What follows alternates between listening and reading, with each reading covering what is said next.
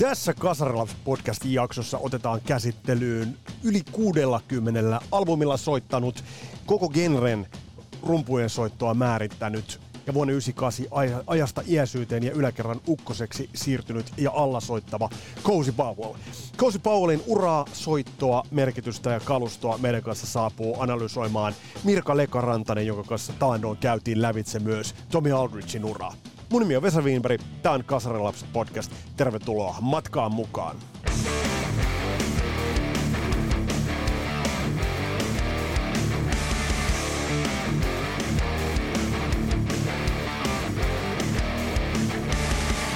Ja tämä podcast pahdetaan kanssa tuttuun tapaan yhteistyössä Teemu Aalto Music Productionsin kanssa, Lehmusroosterin kanssa ja Skipper Sampsin kanssa www.lehmusroosteri.com. Sinne Rock and Roll Never Dies ja 15 pinnaa alennusta kahvikaakautteen tilauksesta. Käy tsekkaamaan myös noin Skipper Sampsin releet ja sitten yhtä lailla Teemu Aalto Music Productions on nimittäin tämän valtakunnan kovin tuottaja. Ota haltuun. Öö, itse asiaan, itse asiaan, itse asiaan mennään tosta.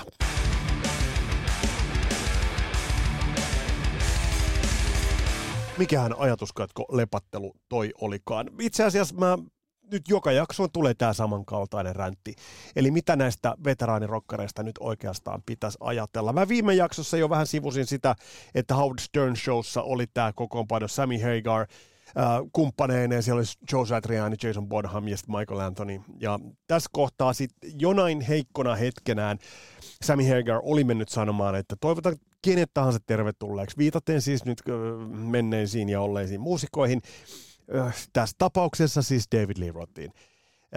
Toivotan kenet tahansa sitten tulemaan laulamaan näitä biisejä. No tähän sitten totta kai Diamond Dave, kyllä me nyt niin kuin sinä ja minä tiedetään Diamond Davea sen verran hyvin, totta kai hän tarttuu tällaiseen.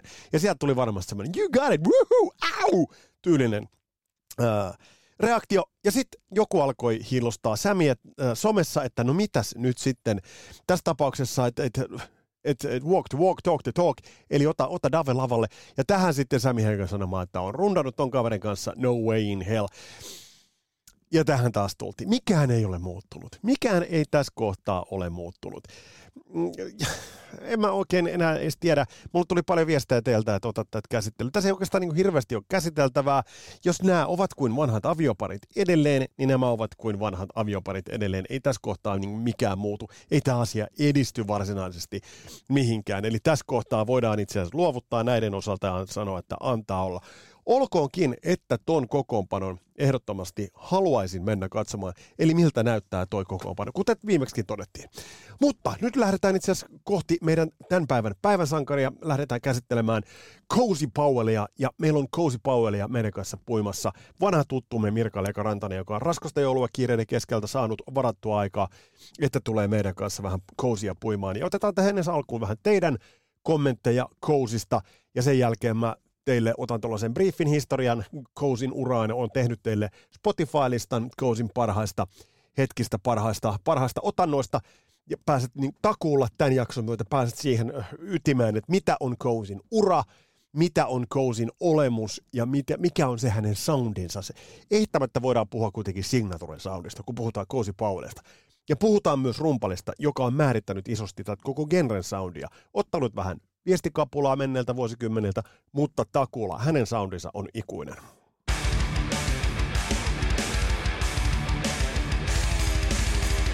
Välittömästi, kun mä laitoin ton viestin Facebookiin teiltä, että seuraava jakso on Kousista ja laittakaapa omia suosikkeja, niin näitä alkoi tulemaan. Um, Scream for Me Finland, Mikael Huhtamäki ja kiitokset Mikaelille muuten loistavasta, loistavasta Marillion aiheisesta vierailusta. Siitä on tullut todella paljon myös teiltä palautetta ja myös on ollut, on ollut hauska lukea storeja, kaltaisiani storeja, että on bändin löytänyt hyvin myöhäisessä vaiheessa ja vasta viime aikoina. Mutta toisaalta musiikki ei tässä kohtaa katso rajoja, katso aikarajoja myöskään. Mikael laittoi hyvän vinkin Cozy Goes Tchaikovsky, muutaman tuhat onnekasta suomalaistakin koki tämän rumpuspektaakkelin Helsingin messukeskuksessa 12. päivä tammikuuta 83. Eli tässä on tämä Cozy Powell 633 Squadron 1812 Overture rumpusoolo, eli tässä on Whitesnakein riveissä vedetty. Tämä on yksi niistä merkittävistä, tämä on, tämä on todella, tämä on cozyä nimenomaan, mutta mennään tässä tuossa tarkemmin vielä Mirka Lekarantasen kanssa tähän, tähän tarkalleen. Jari Vartijainen laittoi, että Cozy on kyllä merkittävä esikuva, vaikutteita on tullut imettyä ihan legendaarisia vetoja, ne omat soolosinkut, Jeff Beck, Bedlam, Cozy Paul Hammer, Rainbow, MSG Whitesnake. Ja tässä oli tämä on hyvä lisäys. Just yksi päivä huvitti, kun MSGn Armed and Ready katseltua. Siinä Cozy oikaisee ihan omalla tyylillään Simon Phillipsin fillit. Asiaa ei hienosteltu. Tätä pitää kysyä rumpalelta, sanoi Tapio Hovirinta. En tiedä muuta kuin More ja Snakein biisit on muutenkin jo niin hyvin sävelletty, että melodiata voi vihellä muutenkin. Mutta kyllä sitä ilmarumpua tulee breikissä vedettyä. No tätä kysytään rumpalelta, kun, kun saadaan Mirka vastaan. Teemu Toropanen laittaa Brian Main Resurrection – Jari Vartiainen The Rattlerin Octopusin. Tapio Kehnen laittaa, että ainakin 70-luvulla Rainbowssa kuulemma kiertuen etenemisen pystyin päättelemään siitä, miten paljon Kousilla oli laastareita sormissaan. Muistan itsekin nähneen, nähneen kuvia, kuvia siitä, että kun on, on tosiaan niin kuin joka nivelessä on, on laastareita. Toni laittaa äh, Yngwie Malmsteen Braveheartin, kyllä toimii tämäkin, kuuletta kannussa on kokoa, eikä soundessa muovijuhli. Helvetin hienosti sanottu. Jarkko Parkkinen, Brian Mayn Back to the Lightia tuli just tänään kuunneltua siinä Powell useammassa biisissä. Lauri Vainio laittaa, että kolme kovaa peitä, Paise, Bonham ja Povel. Oli kyllä kylmät väreet hetken, taannoin Over the Rainbow keikalla meripäivillä pärähti intronauhana soimaan Dance with the Devil, jota kuultiin muuten tuossa alussa. Hieno kunnianosoitus. Mikko Horto laittaa Stargazerin. Nyt alkaa muuten meikäläiselläkin tulee kylmät väreet. DC Harri laittaa, että Black Sabbathin Headless Cross aliarvostettu lettu ja jossain määrin aliarvostettu vokali ja rumpalikin. Mä oon ihan samaa mieltä. Mun mielestä äh, Headless Cross on parasta Black Sabbathia ja toi on todella kova. Karjaa Kilkast heittää pyhääkin pyhempi ukko. Mä tiedän, että Kille on kousin miehiä. Janne Purska laittaa Whitesnake, Whitesnakein Slow and Easyä, ja Esu Martikaiselta tullut useampia linkkejä, käykää katsomassa tuolta Facebookin puolelta. Jukka Uitto heittää, että Rainbow on Stage ja Black Sabbathin Headless Cross on kyllä makiaa kuunneltavaa rumpaloinnin osalta. Tämä no niin on kyllä varmaan kaikki, millä Cozy soitti. Harvoja rumpaleita myös siinä, että Cozylla oli kyllä ihan selkeästi oma soundi, josta sen tunnisti. Ja Cozy todella määräsi. Otetaan pien katsaus tuohon Couzyn elämänkaareen uraan ja sitten otetaankin meidän vierasta langalle, nimittäin Mirka Lekarantasta ja päästään puhumaan. Kuten hienosti Mirkan kanssa käytiin läpi tuo Tommy Aldridge, niin nyt otetaan toinen vastaavan kaliberin, tai sanotaan nyt näin, vielä astetta kovemman kaliberin kannuttaja, nimittäin Cozy Powell.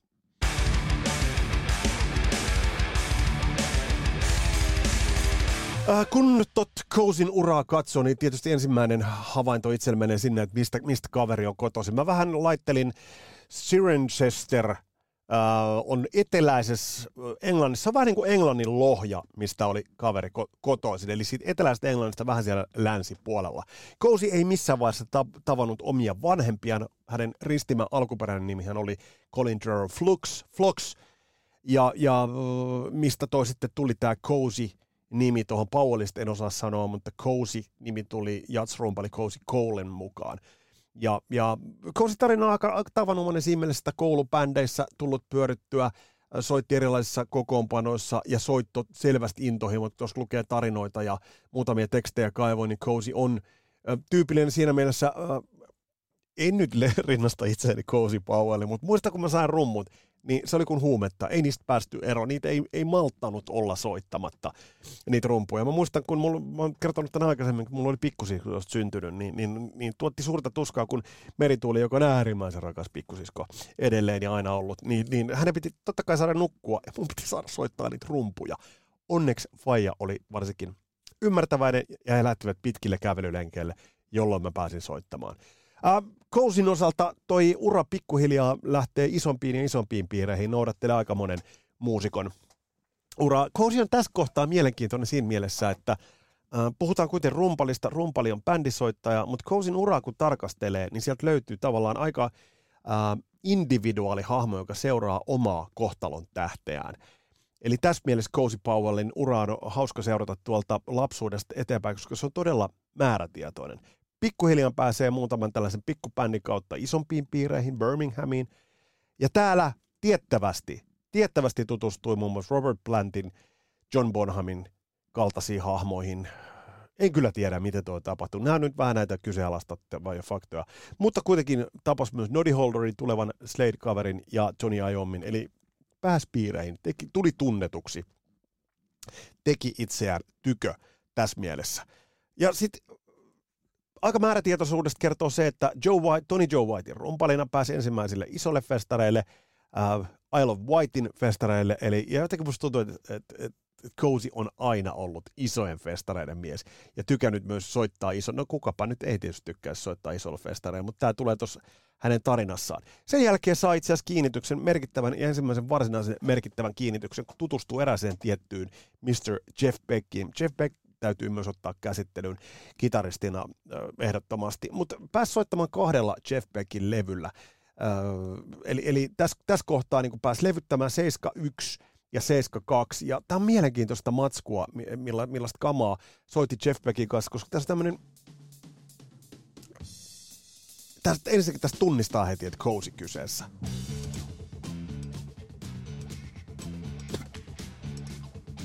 Tällaista likipitään Motown Soulin tyylistä kamaa, mutta se on aina, tästä tunnistaa Cozyn soiton. Ja tästä, tästäkin löytyy tarina, että Cozy ja Jeff Beck olisivat äh, menneet sitten Jenkkeihin, tavanneet siellä äh, Stevie Wonderin, menneet hänen sessioihinsa, ja on joku huhu olemassa. Ja tiettävästi äh, Cozy on itse sanonut, että hän soittaisi kenties rumpua Superstition-biisissä. Ja kun, kun biisiä kuuntelee, niin eihän se nyt kaukaa ole haettu. Jos sitä nyt niin kuin sitä, rump, sitä miten se biisi lähtee, niin, niin voi hyvin kuvitella, että se olisi Cozy, mutta tästä ei ole varmaa havaintoa, ei löydy krediteistä mistään, mutta kuvamateriaaleja löytyy, että faktisesti Jeff Beck ja Cozy Powell ovat olleet samaan aikaan samassa studiossa, missä Stevie Wonder äänitti. Kaksi levyä tosiaan teki, ja tämä on, tää on, tää on hyvin itse asiassa Motown henkistä, mutta se mikä tässä on huomattavaa on se, että täältä todella kuulee sen Cozy Powellin. Hyvä rumpusoundi, jo on erittäin soiva, vähän tuommoinen bonhammainen rumpusoundi. Tämä mikä tulee jo tässä, ja nyt puhutaan toisesta levystä vuodet 72, niin ottaa tilaa itselleen. Eli, eli tässä kohtaa selvästi on rumpali, joka on ottanut itselleen tilaa, tiedostanut oman soittonsa poikkeuslaatuiseen ja myös vaatinut sitä tilaa. Tämä tämä on musta mielenkiintoinen. Tämän jälkeen tulee Bedlamia, äh, soittaa Bedlamin levyllä ja sitten tulee soololevy. Soololevy rumpalilta. Eli rumpali päättää, että teenpä soololevyn. Kiinnitetään tällaiselle vähän niin kuin glam-musaan tyyp, tyyp, tyylisiä sinkkuja julkaista ja musiikkia julkaiselle levymerkille ja sitten tulee Dance with the Devil. Se mikä on niinku huikeeta Cozy Powellissa, niin Cozy Powellin ensimmäinen Billboard-listan listaus tuli tämän Dance with the Devilin myötä. Billboard-sinkkulista vuonna, uh, itse asiassa katsotaan toi sijoitus ensin. Sijoitus tällä Dance with the Devilillä oli Billboardin listan sija, sinkkulistan sija 49. Ja tällä soitti esimerkiksi Susi Kuotro soittaa täällä bassoa. Eli aika nopeasti pääsi kyllä niin kuin piirheen. Tämä on 73. Eli aika nopeasti ja tosi nuorena, ilman tämän suurempia näyttöjä. Siinä oli kaksi lättyä Jeff Beckin kanssa tehty, ja sitten oli tämä Bedlam, niin kaveri on, julkaisee soolosinkun, joka, jonka myötä hän oli Top of the Popsissa ja tosiaan Jenkkilistalla. Musta tämä on jotenkin niin kuin siinä mielessä hämmentävää. Öö, ja tällä saman session osalta, niin täältä, tää tää Dance with the Devil. Ja tää biisikin rakentuu rumpujen ympärille. Et niinku jo, tässä on paljon hämmentävää. Ja tältä levyltä itse asiassa löytyy sitten myös tuttu biisi suomalaisittain. Eli tää Na Na Na, josta Zero Nine teki Intrigue-levylle hienon version. Ja tääkin lähtee, no, Cozy'n rummut ovat olleet kyllä hyvin vahvasti lää. Niillä on ollut vahva presens kyllä niin kuin tossa kohtaa. Ja hienosti tää toimii ja hyvä ajoa. Eli tässä kohtaa sooloura on jo käynnissä. Kolme levyä alla ja hänellä on sooloura ja menestyvä sooloura. Ja sitten mikä musta oli mielenkiintoista, niin tämä Cozy Paulus Hammer – bändi, joka muodostettiin hänen itsensä ympärille, niin ketä siinä soitti? Bernie Marsden, Don Airy ja myöhemmin Neil Murray. Eli aika keskeisiä hahmoja tuolloin. Virityksiä tiettävästi oli muun muassa Uli John Rothinkin suuntaan. Tästä mietin, että mitä se olisikaan voinut olla. Mene ja tiedä, go and know. Tässä kohtaa hänellä oli myös tavoitteita tällaisen Cream-henkiseen voimatrion, ja jälleen tässä kohtaa bändin, jossa hänellä itsellä on isosti tilaa. Eli tämä on tila Cozy vaatinut rummuilleen aina. Ehkä hän on myös sitä tiettävästi ansainnut jo ihan sillä vahvalla presensilläkin, mutta tämä kertoo hänestä rumpalina tosi paljon. Tässä kohtaa Cozy, tuossa kun tullaan 70-luvun ensimmäisen puoliskon päätökseen vuosi 74, niin tiettävästi jopa ehti lopettaa uransa ja siirtyä kilpailemaan moottoripyörillä. Eli, eli, eli Goosissa kulkee kaiken aikaa hänen soittonsa lisäksi, kulkee myös hänen tarinansa. Hänelle tulee tilanne, jossa musiikissa ei nyt ihmeitä tapahdu. Hän lopettaa soittamisen ja alkaa kilpailla moottoripyörillä. Se on Cozy Powell mennään eteenpäin.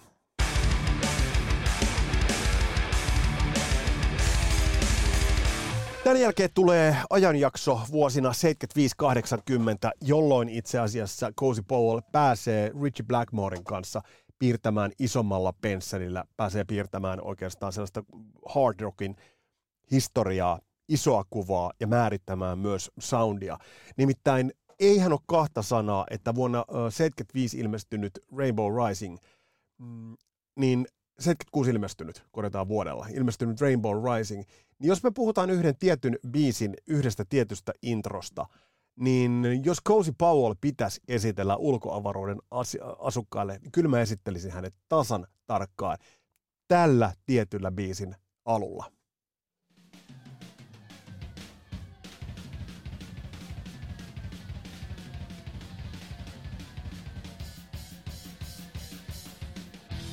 Uh, Stargazer, kylmät väreet.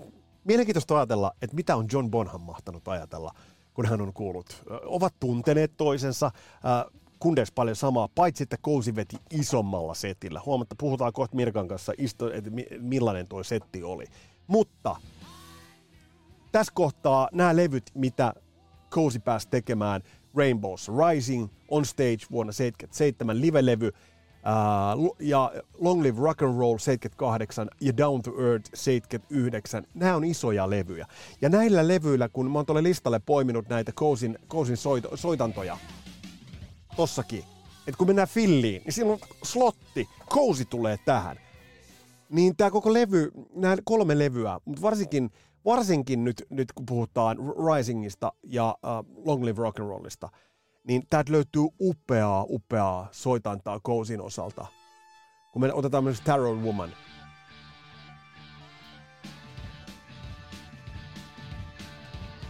Toisaalta risut ja männynkäyvät, sieltä tuli Cozy. Tai mennään vaikka Long Live Rock and Rollin Kill the Kingiin. Ja tässä on mielenkiintoista se, että hänellä on tuplabasarit ollut, mutta tässä kohtaa täällä on paljon eksemplaareja esimerkkejä siitä, että ei kuten nykyrumpalit, että kaksi jalkaa koko ajan kaasulla, eli niillä basarin pedaaleilla, vaan käytti myös haitsua todella hyvin merkatakseen, merkatakseen soittoa. Eli nyt tullaan esimerkiksi tähän. Tää, nyt. Eli tavallaan siellä haitsua kiinni pidetään, eli merkkaa tuolla todella hyvin.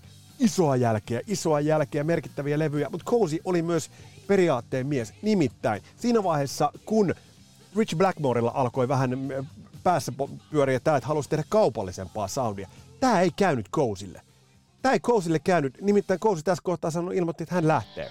Mutta sen verran pelimies Kousi oli, että Kousi päätti itse lopettaa, mutta 16. 8, 16. elokuuta vuonna 1980 halusi vielä soittaa Doningtonin Monster of Rockin keikan, mikä oli hänen viimeinen keikkansa tässä kohtaa Rainbow-riveissä. Eli ties arvosa. Musta tässä on jollain tavalla, tää on niin makeeta myös Cozy Powellissa. Äh, mitä tämän jälkeen tulee, kun mennään eteenpäin? Tuo lista tosiaan löytyy Spotifysta, mä linkkaan sen myös tämän jakson jakotietoihin, eli sieltä löytyy, sieltä löytyy hänen soolotuotantoaan, ja tässä kohtaa äh, tuli vähän semmoinen hakuvaihe, lyhyitä stinttejä sinne tänne, esimerkiksi äh, Michael Schenkerin rinnalle. Tämä on, nyt kun katsotaan näitä huippukitaristeja, korkean profiilin muusikoita, joiden kanssa äh, Cozy Powell ehti soittaa. Tuo lista on aika häkellyttävä. Ja mä väitän, että yhtään rumpalia ei löydy, joka olisi soittanut noin monen Hefen rinnalla, jolla on tollaset meritit. Et sä ajattelet, että sä vedät tossa niinku viisi vuotta, vedät äh, Rich Blackmoren kanssa, tämän jälkeen tulee Young Gun, Michael Schenker Saksasta. Ja, tuut, ja taas toi. Kss. Eli merkkaa, sieltä tulee isosti. Tulee isosti lyhyt stintti äh, Michael Schenkerin kanssa laatutyötä, Ron Nevisonin tuottama levy. Täältä löytyy hyvää mäiskettä tältä levyltä, toden, toden totta. Mutta tämän jälkeen tulee uusi kutsu. Äh, soittaa sitä ennen muun muassa sitten Graham Bonnettin soololevyllä Night Games, tekee siinäkin niin isoa jälkeä. missäpä ei tekisi isoa jälkeä, mutta sitten tulee uusi kutsu, ja sitten tulee kutsu itse asiassa Terraariosta valkoinen käärme, käärme syöksee kutsua, ja sitten se onkin menoa, ää, menoa, menoa tosi määrätietoiseen suuntaan.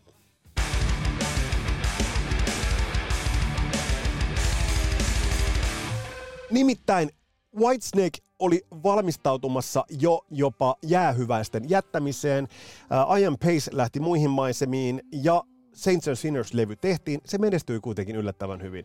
Ja tälle rundille David Coverdale niin managementista tuli soitto Kousi Paulille, että nyt tarvitaan laaturumpalia.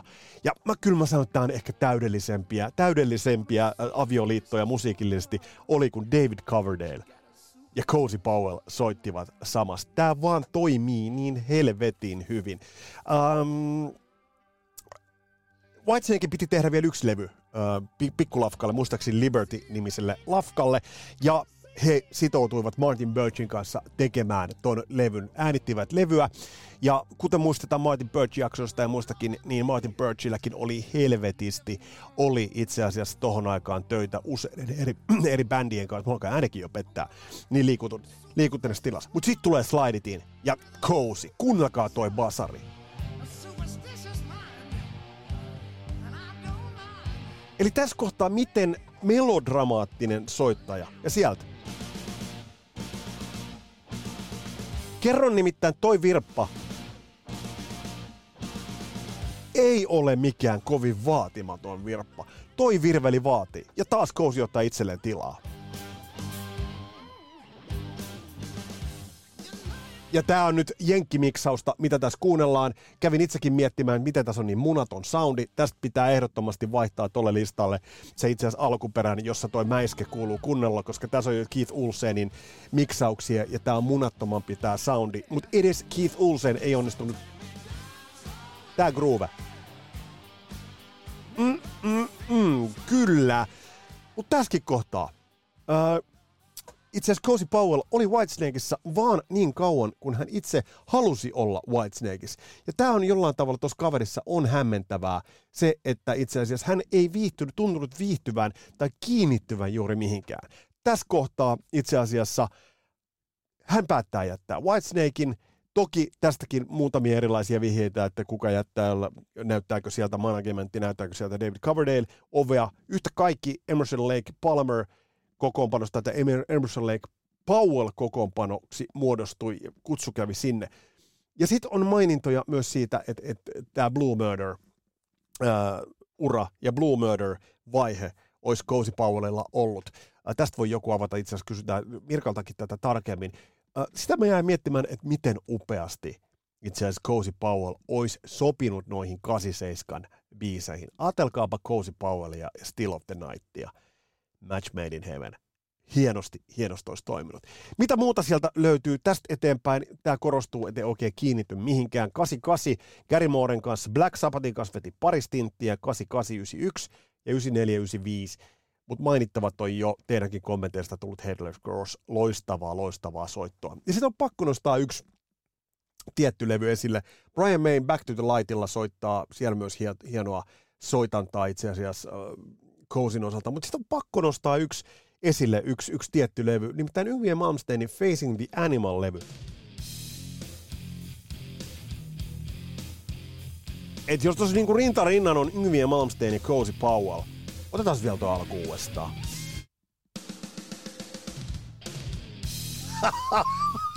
Ei vittu. Tolleen tullaan. Otetaan kerta vielä.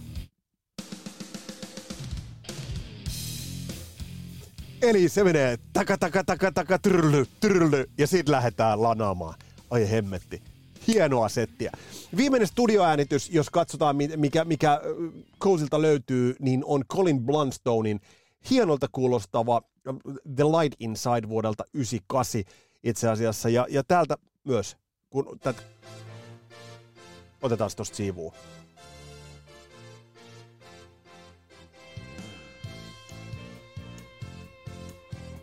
Vähän erilainen soundi, mutta yhtä lailla tulee sisään kanttilyöntiin. Sieltä. Kuuntele virveli. Setty, se määrää. Hyvä kuulosta kamaa. Uh, mutta tämä oli viimeinen levy itse asiassa, millä Cozy Powell kuoli ennen kuin tuli hänen aikansa siirtyä ajasta jäisyyteen.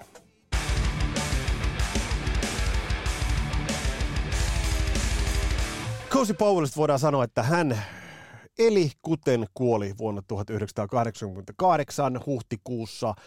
Saab 900 alla Cozy oli tapaillut varattua naista, jonka mies kohteli häntä huonosti ja nainen oli soittanut Cozylle, että I need you now. Ja Cozy oli lähtenyt ajamaan saman tien sellaista 450 kilometrin matkaa. Nainen soitti äh, tohon aikaan ilmeisesti ollut jo jonkinnäköistä mobiilipuhelinta tai en tiedä, mutta tästä tarina kertoo ainakin, ja tarinat ovat aina aina moninaisia, mutta kertoo, että oli soittanut matkalta ja sieltä oli kuulunut vaan, että oh shit, sen jälkeen pamaus. Cozy oli ö, törmännyt, lentänyt auton etuikkunasta, kuollut välittömästi. Alkoholia veressä, ei turvavyötä, puhui kännykkäänsä ja menossa tapaamaan naistaan. Juuri ollut Yngviä Malmsteinin, Malmsteinin kiertuetreeneissä ja pistää miettimään, että mitä Cozy olisi vielä voinut saada aikaa. Kysytään sitä muun muassa Mirka Lekarantaselta, mutta Cozy Powell eli niin kuin kuoli. Tämän myötä hän siirtyi yläkerran ukkoseksi. Aina kun kuulet ukkosen, niin tiedät, että se on Cozy Powell, joka ei, siellä ei mikään ukkosherra ajele millään kivikärryillä, vaan siellä on Cozy Powell, joka käynnistelee Yamahan tuplabasareitaan. Öö, otetaan langalle Mirka Lekarantanen ja kysytään öö, Cozy Powellista, hänen merkityksestään. Ja mua kiinnostaa tosi paljon tuo soittotyyli, aksentointi, tuplabasarit, kulmikas soittotapa, tämä kaikki. Katsotaan, että mitä, miten saadaan Mirkan kanssa tästä eh, Cozy Powellista, hienosta rumpalista puhuttua.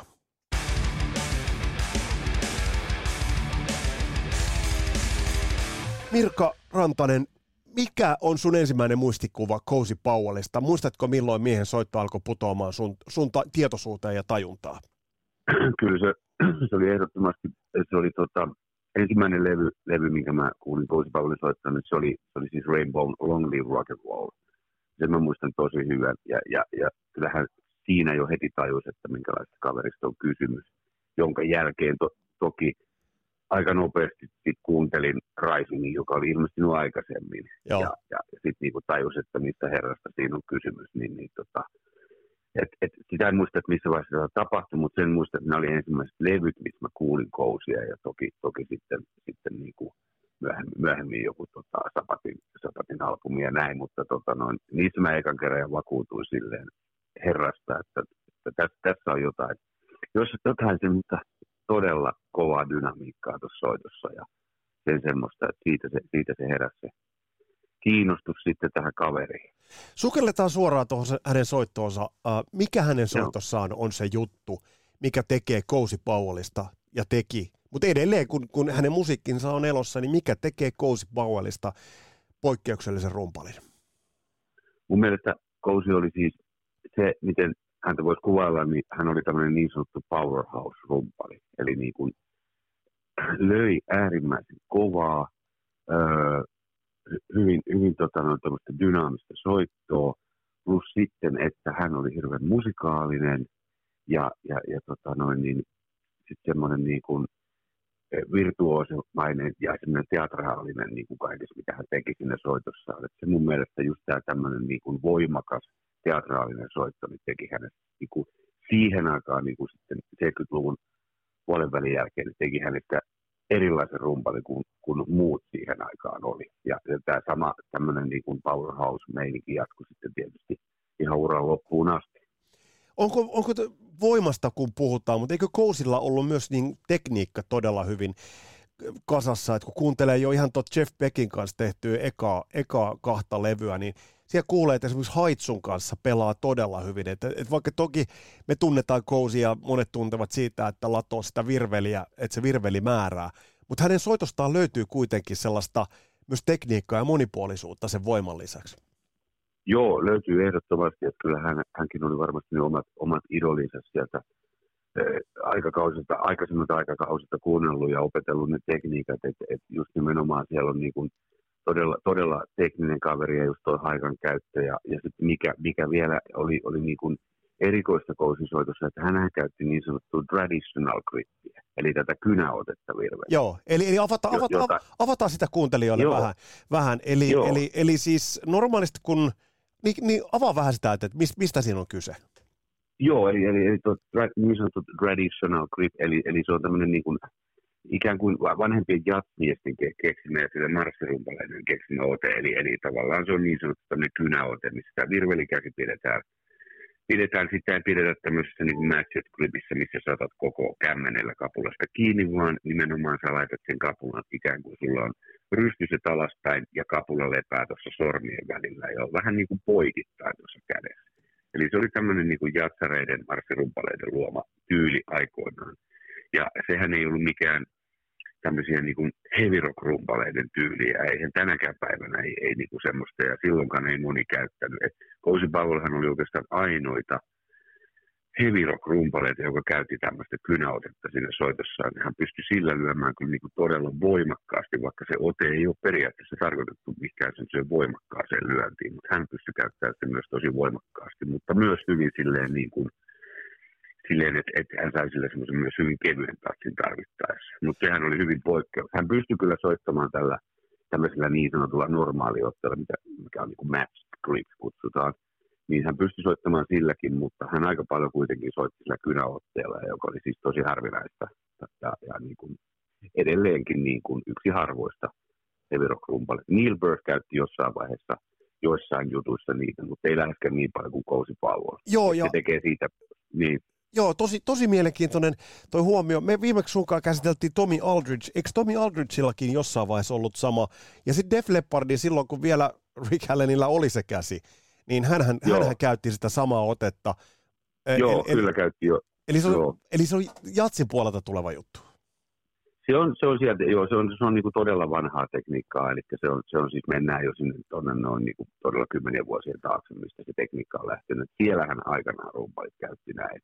Mutta sitten kun tultiin 70-luvulle, niin alkoi alko tavallaan, tulee tämä tämmöinen niin, niin sanottu normaali ote enemmän niin kuin rock-rumpaleille, mutta Kousi, Kousi veteli sillä menemään ihan, ihan koko uransa. Hän soitti kyllä normaaliotteellakin välillä, mutta hän pystyi käyttämään kumpaakin aika sulavasti ees takaisin. Mutta aika monet legendaarista jutuista, mitä hän on soittanut Rayboat ja näin, ja, ja, ja niin tota, ne on kaikki, kaikki soitettu sille traditional gripillä, eli, eli niin kuin, sinällään aika mielenkiintoista on. ne tekniikka. Joo, toi Joo. on. Entä toinen asia, uh, kun te tiedetään, sama mikä tuli Tommy Aldridgeissa esillä, niin, niin tupla, tuplabasarit eivät sellaisenaan niin yleisenä olleet niin yleisiä kuin ne sitten tulisivat olemaan. Ja, ja Cozy Powellilla mm. on ollut aina sellainen aika semmoinen signature-setti, Miten, miten hänellä se tuplabasarin käyttö, kun kuuntelee vaikka Kill the Kingia tai muuta, niin mä mietin mm. sitä, että hän kuitenkin aksentoi haitsulla hyvin siten, että hänellä on täytynyt olla se vasen jalka myös siellä haikan pedaalilla. Niin mi- miten hänellä tämä haitsu kautta sitten tuplabasareiden käyttö? Öö, no tota, no tuo Kill the King hän oli just semmoinen hyvä ensimmäinen esimerkki siitä, semmoista, missä hän soitti tämmöistä niin nopeita tuplabasarikomppia, että tota, öö, se sitä, hän soitti sitä hyvin kanssa niin kuin, sille va, samalla kun hän löi käsillä lujaa, niin hän myös polki niitä tuplapassareita pirun kovaa. Eli niin kuin, tuota, nekään ei saanut niin kuin millään tavalla armoa. Että, että tota, todella, mutta se, että, että mä en muista, hän käytti toki niitä hait, ja niitäkin niitä fillejä sinne haitsuun ja näin, mutta mä, mä en koskaan muista nähneen, että, että olisiko hän jo käyttänyt niin, että hän olisi polkenut esimerkiksi kantopäällä haikkaa ja sitten päkiällä toista pastorumpua, niin en muista koskaan näin nähneeni, mutta ehkä hän sujuvasti yhdisteli siinä sitten tuplapassaria ja sitten näitä legendaarisia haitsupillejä sinne väliin, mutta, mutta tota noin, hän oli siinä kuitenkin silleen, että sen ajan – kun nyt nykyään on menty niin paljon pidemmälle näissä tuplapassarijutuissa, että, että, että eihän niistä niin kuin enää ymmärrä kukaan mitään. Ei. Niin, tota, mutta, et, et, tota, mutta sen, ajan, sen ajan juttunahan se oli tietenkin silloin kova ja Kiltakin oli yksi semmoinen, että vau, voi vitsi miten makea. On, on. Sovitaan menemään tuplapassaria niin kuin kunnolla. Siihen aikaan se kuulosti niin kuin tietysti nopealta, mutta ei nyt tänä päivänä enää ole. Mutta ajat muuttuu. Ajat, ajat muuttuu, Eskosen, niin näin, mm. näin se menee. Miten, miten, miten hänen tuosta soitannastaan äh, jossain kohdin hänen soitan, kun kuuntelee äh, kootusti hänen, hänen, hänen soittoaan, niin se kuulostaa pikkasen kulumikkaalta.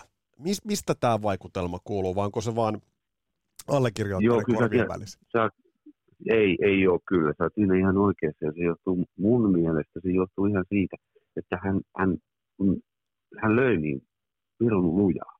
Niin tota, ja, ja kaikki, niin kuin, kaikki fillit, kaikki iskut, mitkä lähti pelteihin, niin lähti aina niin kuin, todella isolla kädellä ja niin kuin, silleen, niin, kuin, niin se tekee äkkiä siihen semmoisen kulmikkaan vaikutelman, koska se liikerata on niin paljon isompi. Joo. Et jos katsoo vaikka legendaarisen videon Whitesnakein äh, Slow and Easy, jos katsoo siinä, miten Kousi lyö siinä niitä, niitä iskuja sinne symbaaleihin, niin se, se isku on niin kuin, vaikka hän oli periaatteessa no, aika nopea käsistänsä, mutta kun se isku on niin iso, niin se, se, se vaan niin kuin jännästi tekee siitä vähän semmoista kulmikasta sitä soittoa. Eli, eli, siitä tulee just tämä tämmöinen niin powerhouse drumming. Eli niin kuin, että se on kulmikasta, mutta se on semmoista isoa ja pyöreitä kuitenkin niin kuin silleen samaan aikaan. Niin mä luulen, että se selittyy ihan tolla, että et, et, niin kuin halusi olla näyttävä rumpali ja, ja se luo tietynlaista kulmikkuuta aina soittoa.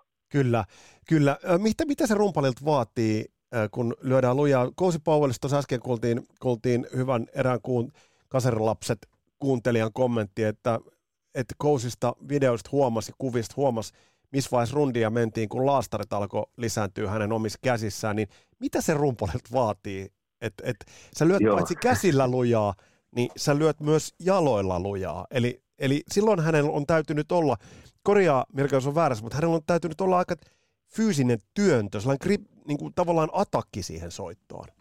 Mitä se no, vaatii? Just, just sitä, just sitä nimenomaan se oli, ja mä veikkaan, että hän oli kuitenkin ihan, ihan näytti siltä kaverilta, että on ihan hyvässä kunnossa, ja hän, hän harrasti, harrasti näitä kilpa-autoja ja moottoripyöriä ja kaikenlaista, että, että niin kuin, niin mä luulen, että hän oli ihan, ihan, ihan silleen sporttisessa kunnossa. Että toki se vaatii semmoista niin kuin fyysistä, fyysistä voimaa ja tekniikkaa, että, että niin kuin jaksaa soittaa tuollaisella tyylillä. Ja se, että jos hänellä nyt on ollut just näitä laastareita ja muita käsissä, niin varmasti rundin jossain vaiheessa alkaa tulee, niin kuin itsekin huomaa, että sitten kun mätät ja pikkasen olet väsynyt, niin alkaa osua vähän kädet sinne väärin paikkoihin ja sympaaleihin ja muihin. Ja, ja, ja sitten tuommoisella volumella, kun sä lyöt, niin on ihan varma, että on kaikki, kaikki kämmenet ja sormet auki niin kuin jossain vaiheessa. Että, että joo, ihan hyvä pointti täältä, kuka nyt sitten ikinä antoikin tämän kommentin. Joo, joo. No, ja, ja, ihan varmasti Kosille on juuri näin käynyt. joo, no entä, entä, entä, entä sitten toinen, kun, kun, nyt on hienoa, kun on rumpali, rumpali langoilla, niin, mm. niin äh, toinen, mitä itse on aina ihaillut, mutta nyt kun mä koostin soittolistan Kousin parhaista äh, biiseistä, ihan sieltä Jeff Beck-grupista aina ihan loppuun saakka, niin, niin hän on aina ottanut soitannollisesti tilansa. Onko hän ottanut se, onko hänelle annettu se, koska Kousihan on mestari tulemaan sisään filleillä. Joo, kyllä, kyllä. Mä luulen, että hänelle on, niin kuin, hänelle on niin kuin jostain syystä se annettu. Kousihan sitä, kun siitä tuli kuitenkin, siitä tuli aika semmoinen niin kuin, jopa semmoinen, ei siihen aikaan, mutta hän tuli semmoinen brändirumpali. Hän oli aika iso tähti itse. Joo. Niin tota, mä luulen, että hän on niin kuin ihan silleen saanut aina ne tilansa, ja mitä mä joskus kuullut, että, että tämmöisen storin, että Kousi oli aina miksaamassa myös omat rumpunsa siis studiossa siis niin, tuottajan kanssa, mutta että hänet päästettiin myös niin kuin miksaamaan niitä, joka tietysti harvemmin on niin kuin ei mahdollista, koska et sä ikinä pääse, niin. pääse sinne niin kuin mukaan miksaukseen, että, että kun sanotaan, että rummut menee studio-ovi kiinni, mutta mut mä, mä sano, kuulin, että koulussa. San, joo, anteeksi, niin. sanotaanko rumpaleilla aina siinä kohtaa, että kiitos, palataan sitten kun tämä on kaupoista täällä. kiitos, ku, joo, silleen kuuntelet sitten radiosta. mutta joo, että mä, mä oon kuullut tämmöisen, että hän oli mukana noissa miksauksissa ja hänelle on aivan varmasti annettu ehkä hän on jopa vähän vaatinut, että hän vaatii, niin kuin, että tähän tulee joku pilli ja näin poispäin. Mutta hän on saanut tilansa, että hän oli, hän oli sen verran suuri tähti siinä hommassa, että aivan varmasti on saanut niin kuin, tehdä mitä huvittaa. Ää, jostain, ja, joo, sano vaan, sano mm. vaan. Ei, siitä tuli vaan mieleen, että teki hän myös useita näitä soololevyjäkin, että sekin kertoo siitä, että, että tota noin, niin tietyllä tavalla oli tähtirumpali, että tuli useita soololevyjä ja näin poispäin. Niin Joo, tämä pitää, pitää, pitää paikkansa. Mm. Äh, yksi, yksi paristakin kohtaa luin, että äh, siinä vaiheessa kun John Bonham kuoli, niin olisi ollut jotain, jotain pyörittelyitä äh, siitä, että olisiko Kousi kenties ollut sitten jossain vaiheessa korvaava rumpali. No tätä ei ikinä tapahtunut ja se ei välttämättä ole kovin, kovin uskottavakaan tarina. Mutta mut, mm. mitä, mitä sä, jos, jos ajatellaan John Bonhamia ja ajatellaan Cozy Powellia, niin eikö sieltä kuitenkin löydy myös yhtenäväisyyksiä, vaikka soundeja ajatellaan? Joo, löytyy, löytyy tosi paljon yhtenäisiä. Kummakin on siis tällaisia kovakätisiä rumpaleita ja tämmöisiä samanlaisia niin kuin, niin kuin voimakkaita soittajia. Mutta heillä oli hyvin, periaatteessa oli hyvin, hyvin samantyyppinen tyyliä ja, ja, ja toi Bonham ja Gosihan tunsi kumpikin toisensa hyvin aikaisemmista ajoilta ja näin poispäin. Ja, niin tota, he ovat varmasti niin kuin samasta, samasta oppikirjasta opetelleet. Et ihan, olisi ollut ihan hauska kuulla, että miten, miten Kousi olisi sitten tuohon, ehkä, ehkä just vähän kun puhuttiin tuosta kulmikkuudesta, niin ehkä Kousi on just silleen vähän pykälää kulmikkaampi kuin Bonhami. Että ne olisi saattanut kuulostaa vähän erilaiselta ne Zeppelinin biisit, jos hän olisi siihen mennyt. Mutta, mutta tota, no, uskon, että olisi suoriutunut tehtävästä kuitenkin aivan mainiosti. Että. Mutta joo, se jäi sitten tosiaan, että olisiko tätä tapahtunut vai ei, niin tämähän nyt on tällaista huhua, mutta, mutta varmasti olisi ollut mies paikallaan siinäkin. Oo, mutta herkullista huhu, erittäin herkullista. Joo, eri, e, joo nimenomaan. Et, joo. Kiva, kiva spek- ja kyllä löytyy yhteneväisiä juttuja, että jos ajattelee jotain Tarrow Woman-biisiä, tiettyjä Led Zeppelinin, niin onko Achilles Last Stand muun muassa, missä on niinku tavallaan vähän juoksevampia juttuja, niin, niin, niin e, mielikuvissa heidät, heidät voi niin kuin kokeellisesti mielikuvissa vaihtaa, että mitä, miten istuisivat, ja ei siellä mitään katastrofia kummassakaan suunnassa tapahtuisi. Ei, ei varmasti tapahtuisi joo. Ja, ja just nyt tuossa tuli heti mieleen, että esimerkiksi tämän niin kuin yhden passarin tekniikan, vaikka Kosi käytti sitä kahta välillä, mutta se yhden passarin tekniikkahan oli hyvin samantyyppistä kuin Bonham, ja just kun vertaisit näitäkin biisejä, niin kaikenlaiset tämmöiset bassorumpujuoksutukset oli niin kuin tämmöiset aksentit oli hyvin, hyvin samanlaisia, että niin kuin, et niin kuin just sanottu, että samasta, samasta oppikirjasta vedettyä, että tota, ihan, ihan taatusti olisi toiminut Kousin kanssakin homma. Hei, puhutaan pari sanaa sattumoisin meillä on taas Yamahaukko käsittelyssä. Jos meillä oli Tommy Aldridge Joo. viimeksi, meillä on taas Yamahaukko Kyllä. käsittelyssä. Mitä sä sanot tuosta tosta Cozy Powellin setistä? Sehän on, sehän on aika jylhä. Joo, se on, se on aika iso. Sehän käytti siis Ludwigia, se oli Ludwigin setti vielä silloin Rainbow-aikoina, mutta sittenhän se siirtyi, siirtyi tuota Yamahalle sitten joskus siinä sitten varmaan Eddie Rainbown jälkeen ja oli sitten tietenkin loppuun asti Yamahalla. Ja se, se, setti, ne, ne rumpukoothan oli niinku ihan valtavat. Että ne oli, niinku, ne oli niinku kaksikutoiset basarit ja, ja sitten oli se muistaakseni se oli joku 14 etutomit. No, etu, no etutomit on ihan, ja mulla on, mulla on tässä kuva, mulla on tässä kuva uh, Sliditin kiertueen setistä, niin noin Joo. etutomit on ihan järkyttävän. No, no, ne ei paljon Joo. tunnu eroavan noista kahdesta lattiatomista. Ei, nehän on ihan lattiatomi koko ja sen voi niin kuin heti tälleen niin kuin tietää, että minkälaista on soittaa etutomeina, tuommoisia tomeja, niin ei ole meinaa helppoa. Eli niin kuin, kulmikkuus saattaa tulla jo siitäkin, että eihän tuommoinen 14 rumpu siinä etutomina, niin ei se ihan, ihan hirveästi nopeasti käyttäydy. Että, että tota noin, niin en tiedä miksi, halusi varmaan semmoista, niin kuin, että ne, ne, ne Tomi-soundit on niin kuin, tosi isot ja ne on semmoista niin isot mojahtavat, että, Joo. että siellä ei mitään tämmöisiä pien, pikku Tomi-soundeja ollenkaan, että se on aina semmoista isoa lätinää, niin kuin mitä tulee, niin varmaan sen takia hän halusi niin kuin, käyttää näitä isoja kokoja. Oh. Ja tota, no, niin sen takia on nämä tosiaan nämä 14 pikkutomit. Joo, Joo.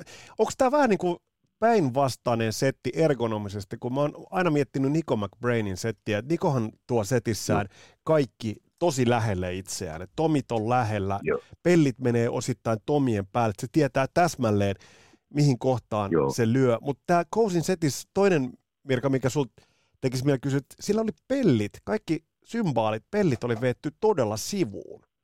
Eli se joutuu, Joo, joskus, joskus tulee semmoinen kuva, että kun se lyö peltiin, niin se joutuu lyödä likipitään tuon niin olkalinjansa niin kuin takapuolelle. Ei nyt ihan, mutta melkein. Joo, joo ne, oli, ne oli kyllä harvinaisia siellä sivussa. Ja mä en tiedä sitten, miksi hän on aikoinaan, tai miksi hän on ne sille ikinä tullut laittaneeksi. Että se on varmaan ihan, että se on, se on varmaan ruvennut treenaamaan ihan näin, että ne on jostain syystä ollut noin. Tai sitten hän halusi jotain näyttävyyttä, että ne on mahdollisimman kaukana, että se setti näyttää niin oikein tosi isolta ja jotain tämmöiseltä. Että hän on vielä, ja, ja sitten hän sai sitä liikeraa taas kädellä ja kapuloilla sitten sinne pidemmälle ja isoksi, että, että se voi olla ihan tämmöistä tietoista niin kuin showmanship-hommaa, että niin kuin näin, mutta mutta veikkaan, että ei varmaan ollut mikään hirveän kiva soittaa. Veikkaan, että on kädet ollut kipeänä, kun rundilta kotiin tullut, että ei, ei todellakaan mikään helppo setappi, että, mutta mikä oli sitten syy, niin vaikea sanoa, miksi ne oli näin.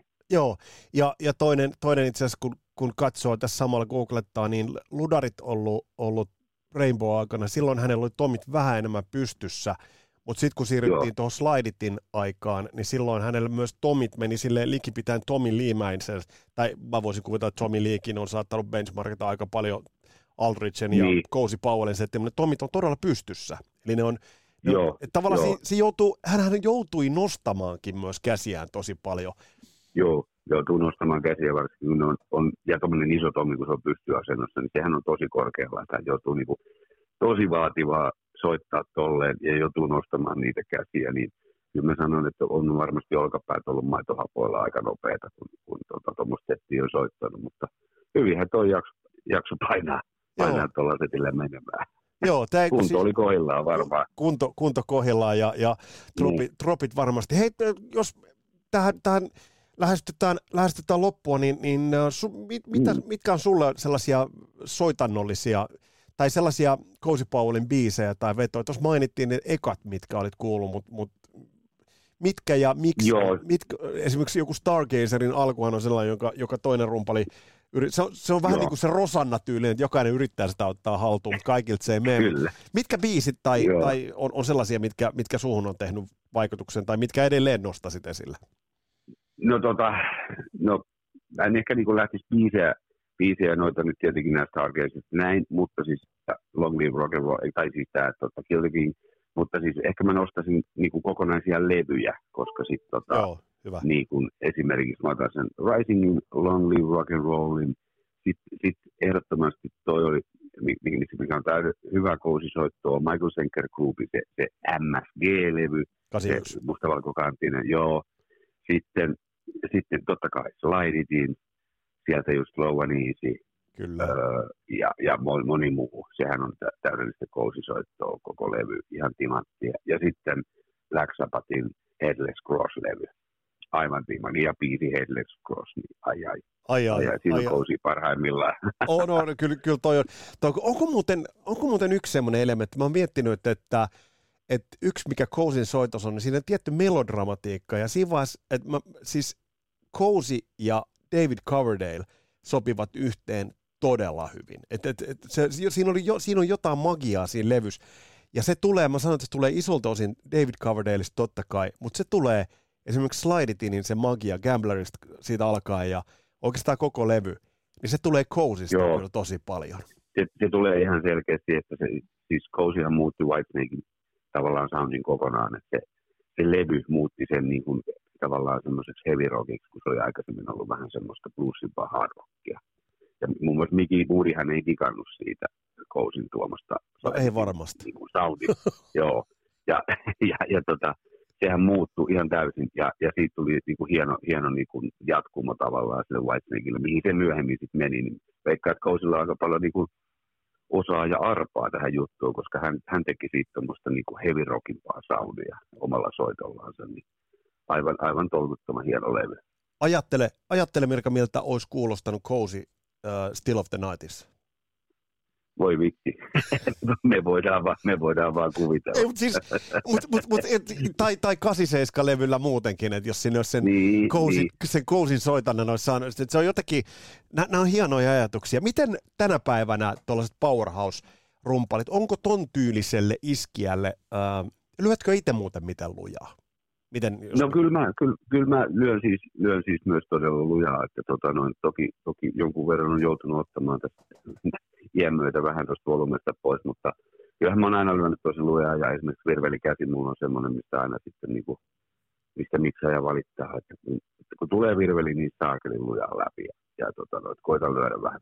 Jos hän raskasti ollut näissä konserttisaleissa kun tehty, niin siis tulee niin saakelisti se virveli läpi, että se joutuu vähän varoon, mutta kun mä oon aina tottunut silleen, että pitää, pitää niin kuin mättää ja näyttää, näyttää hyvältä ja iso, iso iskua, niin Kousi on ollut kuitenkin itselle sellainen idoli, että mutta se, että onko se, sit, onko se enää sitten sellainen niin tämän päivän juttu, se on jo vähän vaikea sanoa, että, että, että kyllähän niin kuin, onko tämmöisille rumpalille enää tilausta, niin se on vaikea, vaikea sanoa, mutta onneksi meillä nyt on kuitenkin vielä rock- ja heavy-yhtyeitä, missä, missä niinku tuommoiselle on sijaa. Että, et niinku, mutta rummutustyylit, kun se on muuttunut niin paljon eri lailla, että, että tota, tämä on mennyt vähän, vähän niin kuin toisenlaiseen suuntaan sitten, että soitetaan hemmetin nopeasti, mutta ei läheskään lyödä, lyödä niin kuin juuri millään niin kuin voimalla. Että, että tämä on hyvin erityyppistä tämä nykymetallin soitto. Eikö sinunkin setis kuitenkin ole, ole, mikäli oikein muistelen Thunderstoneista tai muualta, missä on aikoinaan livenä nähnyt ja, ja näin, niin että kaksi, sulla on kaksi vähän pienempää etutomia.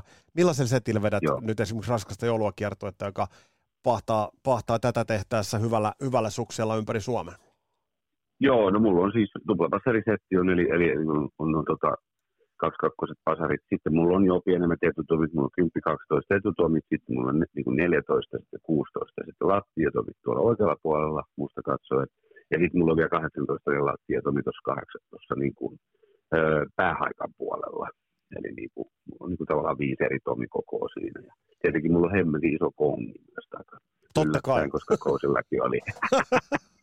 monta, monta, kertaa, monta kertaa keikassa keskimäärin lyöt kongiin meni, oli juuri sanomassa, että lyö siihen tasan kerran. Oikein, mutta, mutta, mutta, mutta se, se, siellä olla. mutta, mutta Mirka, se, se legitimoi kongin käytön. Kyllä, kyllä, ehdottomasti. Rumpuroudelle kiva, kun se joutuu sen joka päivä laittaa sen järjettömän painavan jöötin sinne roikkumaan, että mä pääsen siihen kerran keikassa lyömään.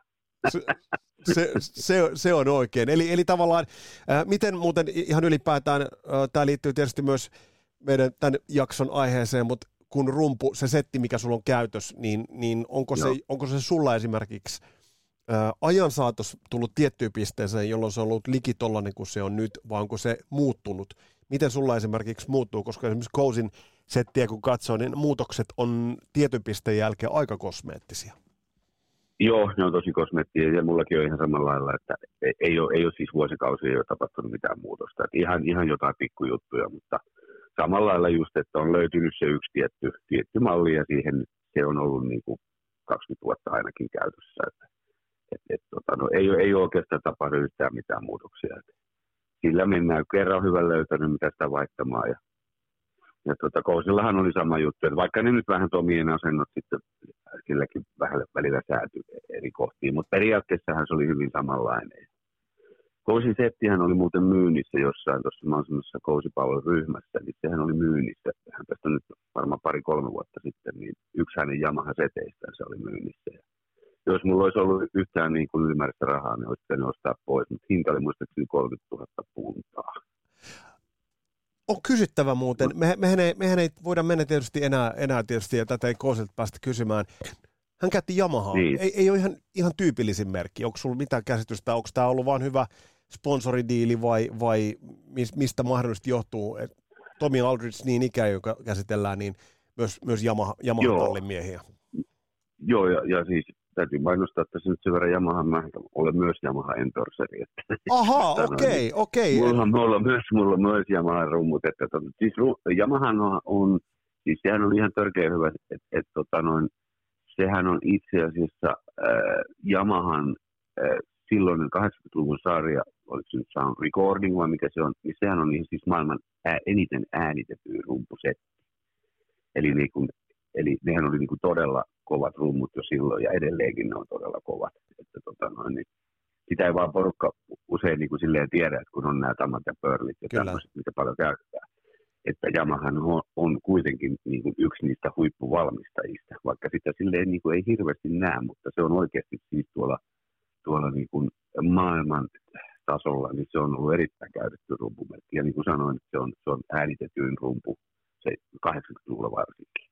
Tuo on mielenkiintoista. Tuo on tosi, tosi mielenkiintoista. Joo. Hei, jos, Joo. jos, jos tähän loppu Kousi Powellista, niin, niin voidaanko nostaa sinne ihan, kun tietysti meillä on tietyt rumpalit, on John Bonhamit ja muut, mutta, mutta voidaanko nostaa niin sinne Neil Peart, John Bonham, isojen, isojen legendojen joukkoon?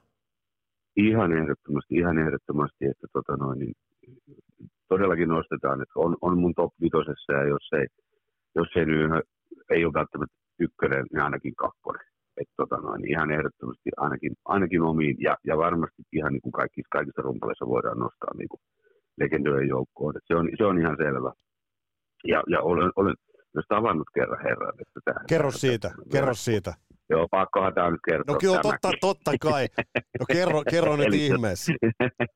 Kato, kun äh, oli tota, 96, ei kun 97, Province Rock, mä olin siihen aikaan tekemässä, tein kesän pari, tein legendaarisen Juusi Leskinen rumpali Vesa Sytelän alla, niin tota, näiden maailmanbändien backlineja, eli kun bändit tilas backline, mitä tarvittavia rummuja ja vahvistimia, niin, niin, tota noin, niin sitten heille toimitettiin niitä paikan päälle. Ja mä tein sitten sellaista hommaa siihen aikaan, ja sitten Province Rockiin oli tulossa Peter Greens, Splinter Group, ja en edes tiennyt silloin vielä, että siellä on Kosi Pavel kannuissa, ja meni sinne, ja sitten siellä on kertojen manageri, ja, ja, ja tota sanoo, että he olivat tämmöisellä halvalla budjetilla liikenteessä, ja sitten siinä kertoo, että joo, että joo, että hän, heidän rumpali, että tuota, Kousi Paavolle, että nämä rummut. Ja sitten mä olin, että kun Kousi Paavolle on täällä niin rummuissa. Ja, ja, ja, sitten mä siinä oli toimitin heille rumpusetin ja, ja sitten se oli tämä kertoja manageri, mä vähän, vähän häntä siinä auttelin, miten hän halusi ne rumpu, rummut ja näin laitettava. Ja sitten sieltä niin kuin vähän ennen keikkaa, niin sieltä jostakin rakennus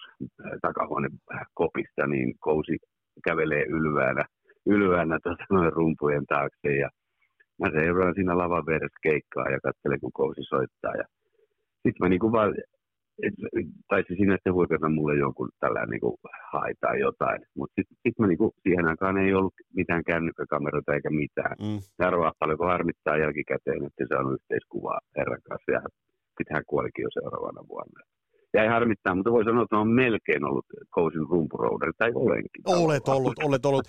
äh, äh, millainen vaikutelma sinulle jäi hänestä? Ihan siis, jos ajatellaan hänen, äh, koska mulla on tietty kuva, kuva hänestä ja, ja sellaisena brittiläisenä itseen oman arvon tuntevana gentlemanin, tai en tiedä oliko se, mutta siis semmoinen tietty hahmo, niin millainen vaikutelma sulle jäi, kun, kun hän tässä... No, mulle, jäi, mulle jäi just semmoinen oman arvonsa tunteva herra, eli kun hän tuli sieltä ja mä olen siinä lavan vieressä ja odotan siinä ja päivystän, että kaikki menee ok ja rummut on ok, niin hän käveli sieltä hyvin silleen ylvään näköisesti ja silleen antoi kyllä ymmärtää, että hän on niin tähti. Et, et, tota noin, niin vaikka soittikin silloin tämmöisessä niin kuin tavallaan pienemmässä bändissä, mutta kyllä hän, hän tuli sieltä sen näköisenä, että hänestä säteili semmoinen, niin kuin, että mä olen niin kuin, olen tässä se stara ja tulee täältä näin ja vähän siinä nyökkäsi ja noin. Ja, niin, niin, kyllä, kyllä että tuolla perusteella on vaikea sanoa mitään, mutta kyllä se, miten sä näet sen ihmisen, niin olihan se semmoista aika ylvästä kävelyä, mutta tavallaan myös hienoa, koska oli Stara, jota itse arvostin, niin oli silleen, että ja jumalat on jumalia ja that's it. Just näin. Juurikin näin. Ja nyt ei vielä ole muuten pakko, sä sanoit, että, että menee ehkä kakkoseksi, niin ellei sitä viimeksi kysytty, niin kysytään tuosta. Kuka sulla on siellä kousin yläpuolella? No, niin. Tämä on, niin, tämä on niin hemmetin vaikea kysymys sinällään. Varmaan kuitenkin, kyllä kuitenkin pitää laittaa se Ian Basie siihen ykköseksi mulla. Joo. Et se, se, on niin kuin melkein se ykkönen ja, ja sitten ehkä se Kousi, sitten Bona sitten Aldridge. Mirka, Mirka te, te, te, tehdään, tehdäänkö niin, että jätetään, otetaan niin. kun sulle käy, jos sulle vaan käy, niin, niin otetaan, aj, otetaan ajan pace-käsittelyyn seuraavaksi jossain Otet. vaiheessa, kun sulle käy vaikka tuossa kevään puolella? Ilman muuta otetaan. Se, se, se ehdottomasti kaipaa kunnon käsittely. Mikä muuten ajan on vielä se, jos tähän nyt annetaan teaseri vielä siihen seuraavakin käsittelyyn, niin mikä ajan on se, mikä äh, mitä hänestä löytyy, mitä Kousista ei kenties löydy? No, äh, hän, hän on siis tek- teknisesti äh, taitavampi kuin Kousi, eli hän on, hän on virtuoosimaisempi, hänellä on aivan, aivan niin kuin aivan niin kuin jäätävän kova se virvelitekniikka ja, ja, ja koko se, se, koko käsitekniikka on, niin kuin, se on aivan jäätävän kovaa ja, ja siihen ei niin kuin pääse taas sitten kauhean moni muu kaveri niin tota, siitä, siitä tulee hänen niin kuin semmoinen niin kuin lyömättömyytensä niin kuin muihin verrattuna. Et se, se on siinä niin kuin tämmöinen juttu, mitä voidaan ruotia sitten enemmän. Eli näin lipsahdettiin jo vähän tulevankin jakson pariin, ja toi tuleva jakso tullaan tekemään sitten hamassa tulevaisuudessa, kun otetaan rumpalikäsittelyn ajan peis. Vieraana siis oli loistava, loistava Mirka Lekarantainen, tyylikäs kaveri soittanut Thunderstone Loud Crowdit, ja nyt muun muassa tuossa raskasta joulua Pro Kickers. Menkää katsomaan ja ottamaan vähän joulufiilistä ja laaturumpali sieltä haltuun. Tässä oli tämän kertainen Kasarilapset podcastin jakso. Mun nimi on Vesa Wienberg. Palataan asti jälleen. Moro!